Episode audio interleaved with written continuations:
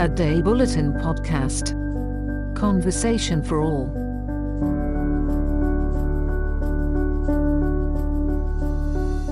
A Day Bulletin Podcast รายการ Side Effects รายการที่จะพาผู้ฟังสำรวจความรู้สึกนึกคิด จิตใจในแง่มุมจิตวิทยา ผ่านเรื่องราวความเป็นไปของสิ่งที่เกิดขึ้นรอบตัว เพื่อให้เราได้เข้าใจตัวเองและผู้อื่นไปพร้อมกัน สวัสดีครับคุณผู้ฟัง เชื่อว่าหลาย ๆ ท่านคงเป็นนักอ่านตัวยง และคงเคยผ่านตาผลงานของนักเขียนระดับโลกชาวญี่ปุ่น อย่างฮารุกิมุราคามิกันมาบ้าง นักเขียนผู้เป็นศาสดาของความเหงา ผลงานของเขามักจะบรรยายถึงความเปราะบางของชีวิตและความสัมพันธ์ ซึ่งไม่ว่าจะเป็นคนวัยหนุ่มสาว ไปจนถึงวัยกลางคน มักเลือกใช้ผลงานของเขา เป็นเหมือนหลุมหลบภัย เยียวยาการแตกสลายในบางช่วงเวลาของชีวิต Side Effect ในตอนนี้ จะพาคุณไปรู้จักชื่อโรคในโลกสมมุติของมุราคามิ จากนิยายเรื่อง South of the Border West of the Sun ที่อธิบายความทรมานของภาวะวิกฤตวัยกลางคน ซึ่งบางคนอาจได้หนังสือเล่มนี้ ช่วยให้หลุดพ้นจากความรู้สึกสับสน และว่างเปล่าในจิตใจมาได้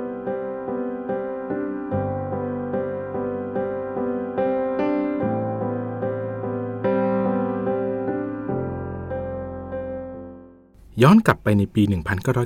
1992 ฮารุกิ มุราคามิ นักเขียนและนักแปลร่วมสมัยชาวญี่ปุ่น ผู้มีชื่อเสียงระดับโลกในวัย 43 ปี ได้ตีพิมพ์ผลงานเขียนเรื่อง South of the Border West of the Sun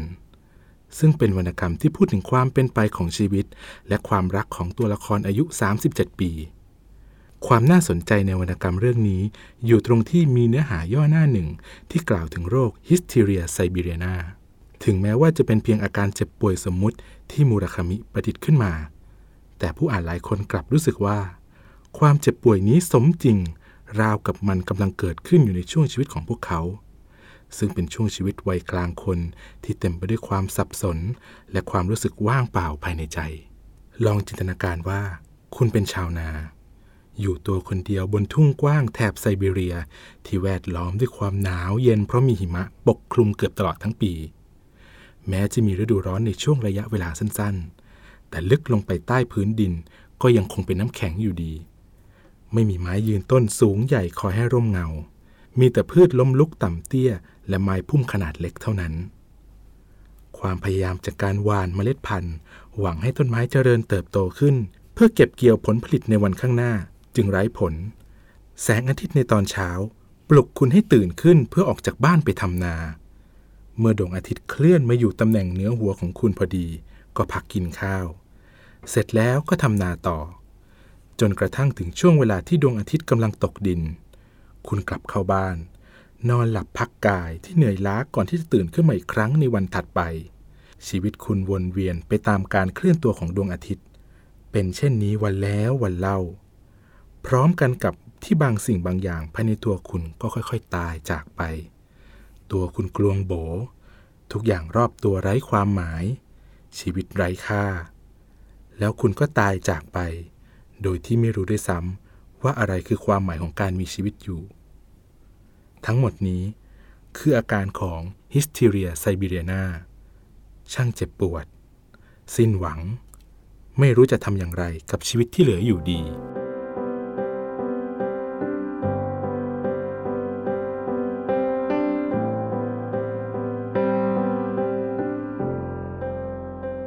อย่างที่ได้เกริ่นไว้ว่า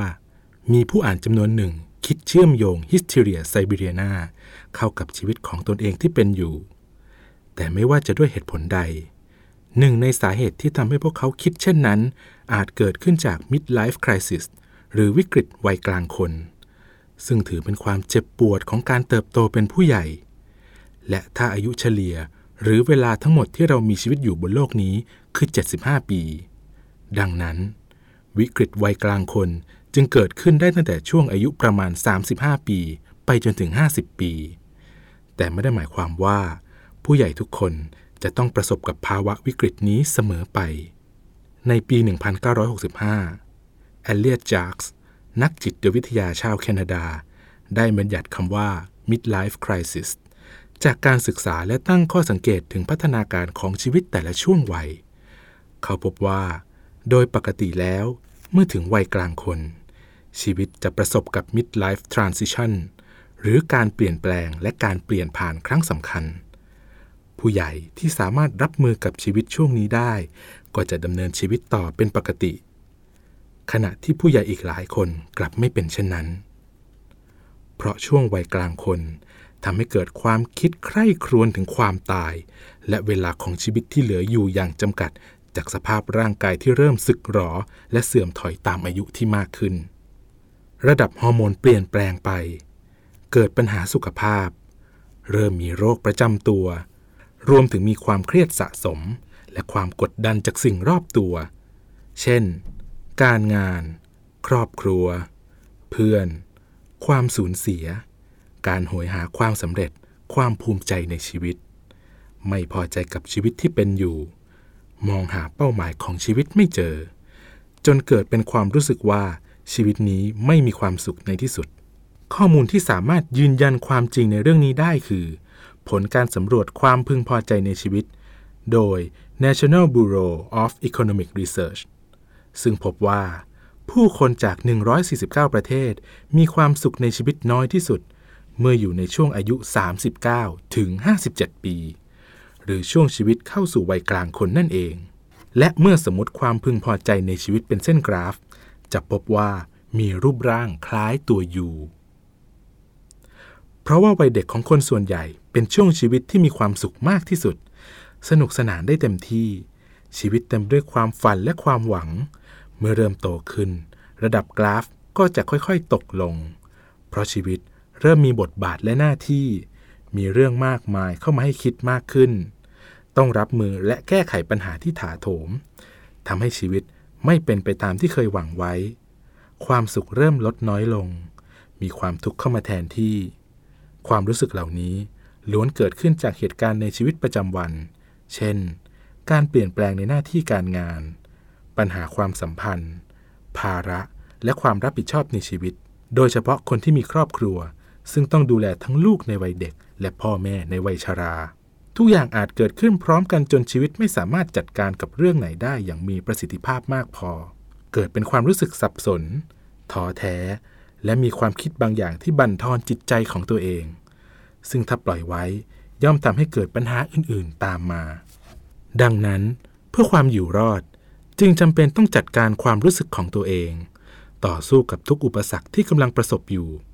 บางเรื่องอาจขอความช่วยเหลือจากคนอื่นๆ จากจุดที่ต่ำสุดของตัวอยู่ชีวิตจะเริ่มแก้ไขปัญหา พร้อมทั้งปรับตัวเข้ากับความเปลี่ยนแปลงของชีวิตได้ดีขึ้น เกิดเป็นความรู้สึกภูมิใจ ที่ตนสามารถกอบกู้ชีวิต จนก้าวผ่านช่วงเวลาที่ท้าทายที่สุดมาได้ เหมือนกับกราฟที่ค่อยๆไต่ขึ้นเรื่อยๆ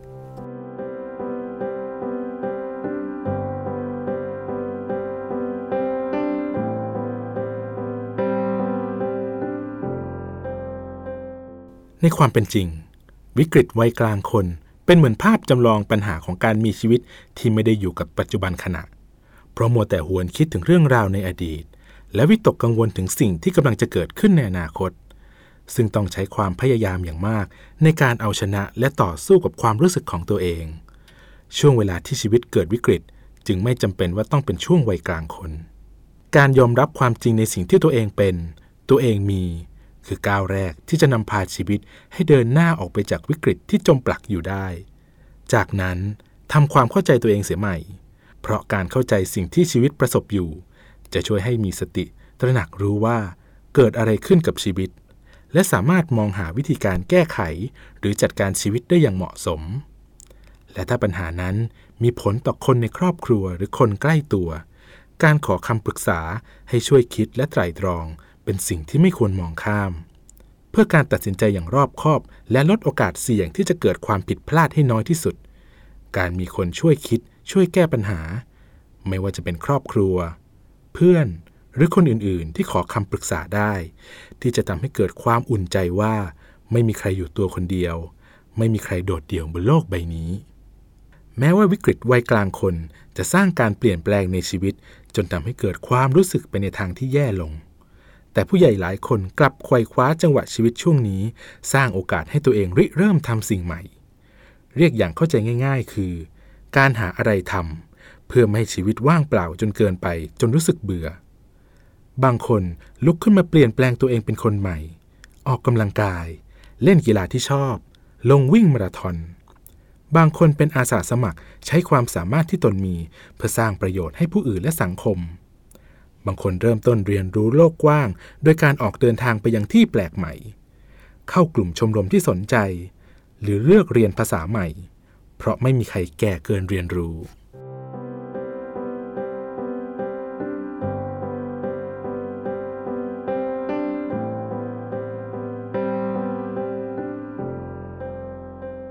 จากชีวิตที่มืดสลัวในจุดหมาย ไม่ต่างจากชาวนาบนทุ่งกว้างแถบไซบีเรีย กลายเป็นชีวิตมากความหมาย และสร้างแรงบันดาลใจให้กับคนอื่นๆ ผู้ใหญ่หลายคนค้นพบชีวิตในมุมใหม่ และความสุขในมุมต่างจากช่วงวัยกลางคน ซึ่งอาจไม่เคยคิดฝันมาก่อน ไม่ว่าวัยไหน คงไม่มีใครสักคนอยากมีชีวิตเหมือนชาวนาบนทุ่งกว้างแถบไซบีเรีย และถ้าชีวิตนี้ต้องเจอกับวิกฤตวัยกลางคน ขอจงอย่ากลัวที่จะเผชิญความจริง การเปลี่ยนแปลงคือสิ่งธรรมดาสามัญของชีวิตที่ต้องเรียนรู้เพื่อเติบโต แม้ว่าการเติบโตเป็นผู้ใหญ่จะสร้างความเจ็บปวดสักเพียงไหน แต่เชื่อได้เลยว่า ความเจ็บปวดนั้นจะมอบบทเรียนสำคัญให้ชีวิต และทำให้ชีวิตมีความหมายมากกว่าที่เคย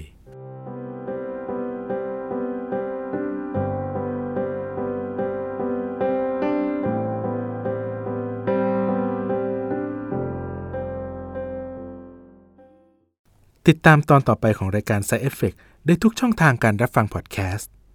และอัปเดตความเคลื่อนไหวรายการอื่น ๆ จาก A Day Bulletin Podcast ได้ทาง Facebook Fanpage A Day Bulletin